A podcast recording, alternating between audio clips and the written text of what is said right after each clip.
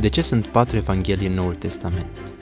Cu siguranță, una singură ar fi fost suficient.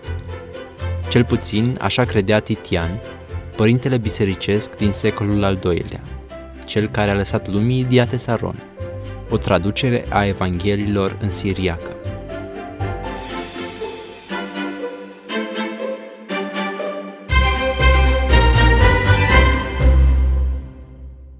Loc să traducă cele patru evanghelii, acesta a realizat o armonizare a lor, luând câte una dintre versiunile relatărilor importante și corelându-le sub forma unui text armonizat.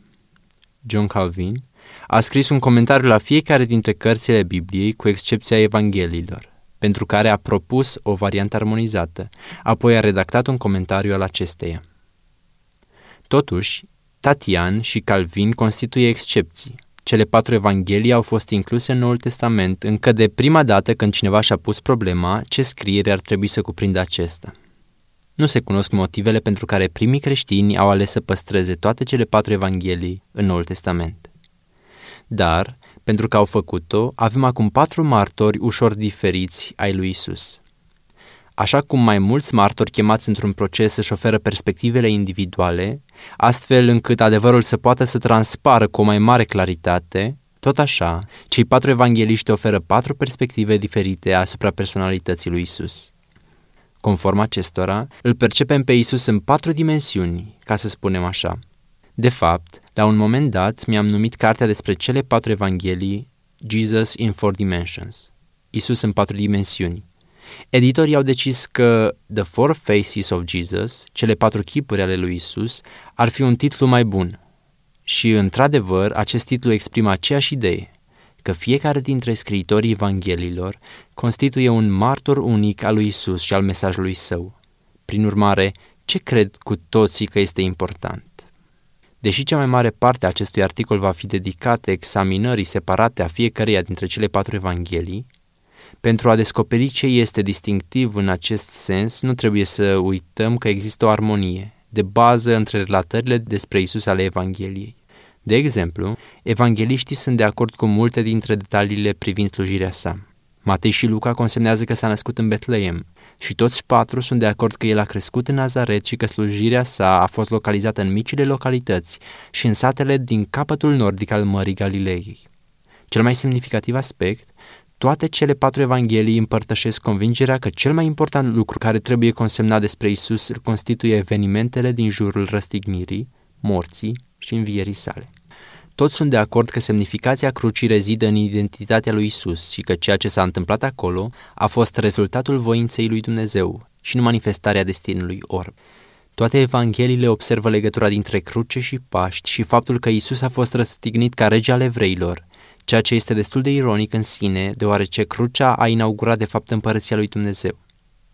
Mai mult, tot subliniază faptul că Isus a înviat în trup și că moartea și învierea lui constituie impulsul activității misionare a primilor ca și a ultimilor creștini. Aceste concepte și multe altele sunt împărtășite de toate cele patru evanghelii. Cu toate acestea, fiecare dintre ele propune o viziune distinctă asupra lui Isus. Evanghelia după Matei Ioan 21 cu 25 exprimă o stare de nemulțumire care trebuie să fi fost adevărată pentru toți cei patru evangeliști. Mai sunt multe alte lucruri pe care le-a făcut Isus, care, dacă s-ar fi scris cu deamănuntul, cred că nici chiar în lumea aceasta n-ar fi putut încăpea cărțile care s-ar fi scris. Toți evangeliștii știau mult mai multe despre Isus decât au putut include în evangheliile lor. Așadar, aveau nevoie să fie selectivi în materie. În consecință, este interesant să analizăm aspectele deosebite ale fiecăruia dintre cele patru evanghelii. În special în Matei și Luca, această metodologie oferă o perspectivă optimă asupra aspectelor și accentelor speciale.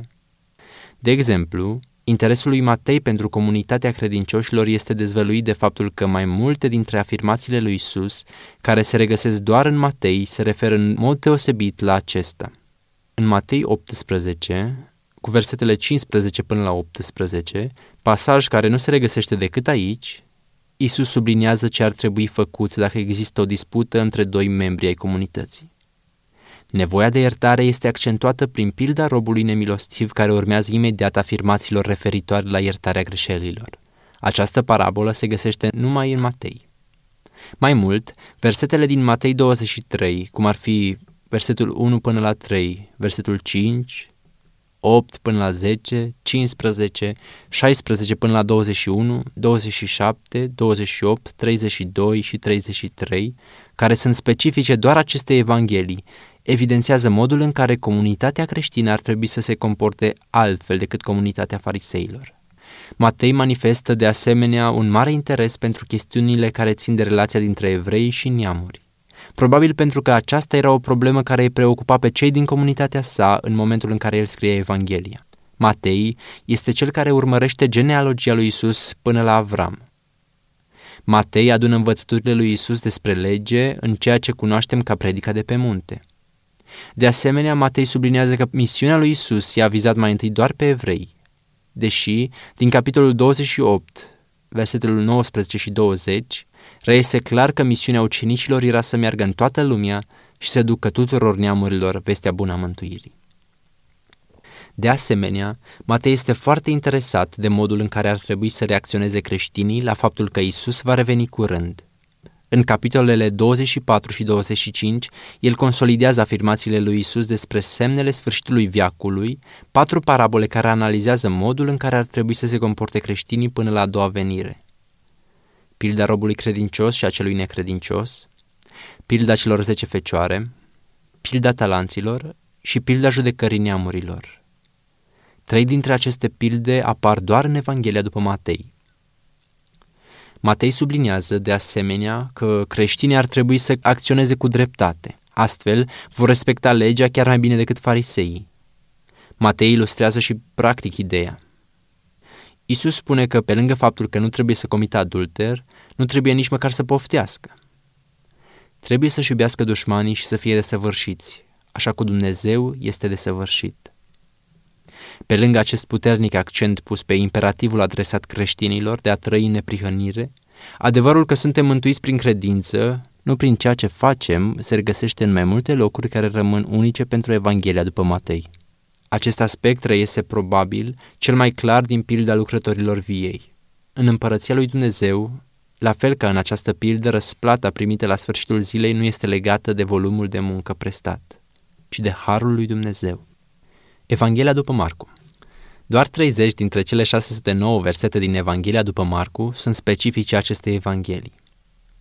Deci, spre deosebire de consemnările lui Matei, Luca și Ioan, particularitatea textului lui Marcu nu este dată de unicitatea acesteia, ci mai degrabă de o comparație pronunțat subiectivă. Marcu, cel mai succint dintre evangeliști, înregistrează mai puține evenimente decât ceilalți, implicit și mai puține învățături ale lui Isus. Cu toate acestea, consemnarea acestor evenimente este mai pregnantă decât în celelalte evanghelii, folosindu-se mai multe cuvinte pentru a reda detalii care lipsesc în celelalte evanghelii. Există de asemenea mai multă acțiune în textul lui Marcu, motiv pentru care acesta este adesea recomandat drept cea mai bună lectură pentru oricine intenționează să citească una dintre evanghelii de la început până la sfârșit, pentru prima dată. Printre altele, Marcu subliniază pregnant umanitatea lui Isus, dar și unicitatea sa de fiu al lui Dumnezeu. Îl înfățișează pe Isus ca învățător. Mai presus de toate însă, Marcu subliniază faptul că Isus nu poate fi înțeles în afară de suferința, moartea și învierea sa și de faptul că El se va întoarce în curând. Fiecare cititor al Evangheliei sale experimentează ceea ce au experimentat primii ucenici, o chemare stringentă la slujire. Evanghelia după Luca Relatările de la începutul Evangheliei lui Luca dezvăluie deja multe dintre diferențele existente între această Evanghelie și cea lui Matei. Când Matei se ocupă de copilăria lui Isus, el povestește despre vizita magilor din răsărit. Personajele pe care le întâlnim în Luca, pe de altă parte, sunt săracii și marginalizații societății. Un preot sărac de țară și soția sa, păstori, un profet în vârstă de la templu și, desigur, femei. Statutul femeilor în orice societate din primul secol, inclusiv în cea iudaică, nu ar fi deloc de invidiat de către majoritatea femeilor moderne. Cu toate acestea, spre deosebire de aproape orice altă literatură antică, Luca nu numai că înregistrează spusele și acțiunile femeilor, dar în toată Evanghelia sa, el surprinde în mai multe locuri relațiile speciale pe care Isus le are cu femeile. Luca consemnează de asemenea unele dintre cele mai bune pilde. Dacă nu ar fi fost Luca, nu am fi avut pilda samariteanului milostiv și pe cea a fiului risipitor. El include de asemenea trei pilde despre rugăciune, care nu se regăsesc în celelalte evanghelii. Luca este de asemenea unic prin faptul că îi prezintă cititorului ce s-a întâmplat după înviere. Cartea Faptele Apostolilor este volumul însoțitor al Evangheliei sale. Fără Luca, nu am fi aflat despre modul în care mesajul creștinismului s-a răspândit în afara granițelor iudaismului. De asemenea, trebuie să-i fim recunoscători lui Luca pentru că ne-a relatat despre convertirea lui Pavel, oferindu-ne detalii ale activității sale misionare. În absența lui Luca, am ști foarte puțin despre începuturile bisericii creștine. Evanghelia după Ioan Când trecem la Evanghelia după Ioan, ne mutăm într-o lume conceptuală, care este destul de diferită de universul celorlalte trei evanghelii. În timp ce Ioan este asemenea celorlalți evangeliști în ceea ce privește importanța pe care o acordă evenimentelor din jurul trădării, morții și învierii lui Isus, restul Evangheliei sare este aproape în întregime alcătuit din materiale care îi sunt specifice. După ce introduce încă din primul capitol multe din temele cheie care vor reapărea mai târziu în Evanghelia sa, Ioan își structurează capitolele 2 până la 12 în jurul mai multor minuni importante săvârșite de Isus și al câtorva dialoguri dintre Isus și diferiți ascultători. Ucenicii săi, Nicodim, femeia de la fântână și mulțimile devin cu toții partenerii acestor dialoguri. Există multe teme recurente în aceste discursuri și atunci când cititorul îl parcurge pe fiecare în parte, își dezvoltă o înțelegere mai profundă a persoanei lui Isus. Deși Ioan este capabil să surprindă câteva dintre cele mai profunde învățături ale lui Isus, acesta folosește totuși un limbaj și imagini foarte simple. Una dintre aceste imagini simple, dar profunde, este aceea lui deasupra în antiteza cu de dedesubt. Mai multe grupuri de idei se asociază acestor orientări spațiale. Isus este corelat cu cerul și cu Dumnezeu Tatăl. El a coborât din cer, locul vieții, luminii, adevărului și spiritului pe pământ, aici jos, care se caracterizează prin moarte, întuneric, minciună și fire pământească. Acesta este motivul esențial pentru care cei legați de pământ nu îl pot înțelege pe Isus. Ei gândesc doar în termenii firii. Multe dintre discursurile lui Isus din Ioan 2 până la capitolul 12 sunt legate de aceste concepte spațiale, sus și jos. Concepte simple, dar utilizate într-un mod foarte profund. Un alt concept care se regăsește pe parcursul acestor discursuri este tendința ca viitorul să fie adus în prezent. Judecata finală și viața veșnică sunt lucruri care țin în mod evident de viitor. Doar că prin Isus, judecata s-a realizat deja. Atitudinea noastră față de Isus este aceea care ne judecă. Dacă credem în El, am trecut din judecată la viață. Dacă nu credem, am fost deja condamnați. De asemenea, dacă credem în Isus, avem deja viața veșnică. Din Ioan 13 până la capitolul 17, următoarea secțiune majoră din această Evanghelie transpar mai multe teme semnificative. Spre deosebire de stilul de conducere adoptat de neamuri, liderul creștin este un lider slujitor. Dacă ești lider, atunci trebuie să slujești cel mai mult. Mai multe afirmații despre Isus din această secțiune subliniază faptul că El este singura cale către Tatăl. Această secțiune consemnează făgăduința Duhului și îl înfățișează pe Isus pregătindu-și ucenicii pentru patima sa și pentru suferințele lor viitoare. Iubirea va fi semnul distinctiv al ucenicilor lui Isus. Portretizarea de către Ioan a suferinței, morții și învierii lui Isus presupune mai multe aspecte unice. În Evanghelia lui Ioan, în mod special, răstignirea este momentul glorificării lui Isus, momentul în care Fiul omului este preamărit constituie recunoașterea lui Isus ca rege. Cele patru evanghelii conservă patru perspective diferite asupra lui Isus. Ne pun față în față cu un Isus care nu cadrează deloc confortabil cu manualele teologilor creștini sau în predicile pe care le auzim în fiecare săptămână. Este vorba despre un Isus care și-a asumat pe deplin umanitatea, dar care a fost și Dumnezeu pe deplin.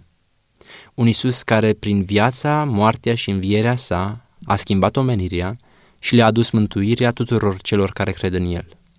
Un Isus care se va întoarce în curând pentru a distruge răul și pentru a restabili împărăția lui Dumnezeu. Un Iisus care vine la noi, cel mai adesea într-un moment nepotrivit și ne spune, vino, urmează-mă. Un Iisus care ne cheamă la o viață de ucenicie și slujire. Pe scurt, un Iisus care ne provoacă prin cea mai profundă și mai importantă întrebare la care va trebui să răspundem pe acest pământ. Dar voi, cine ziceți că sunt eu?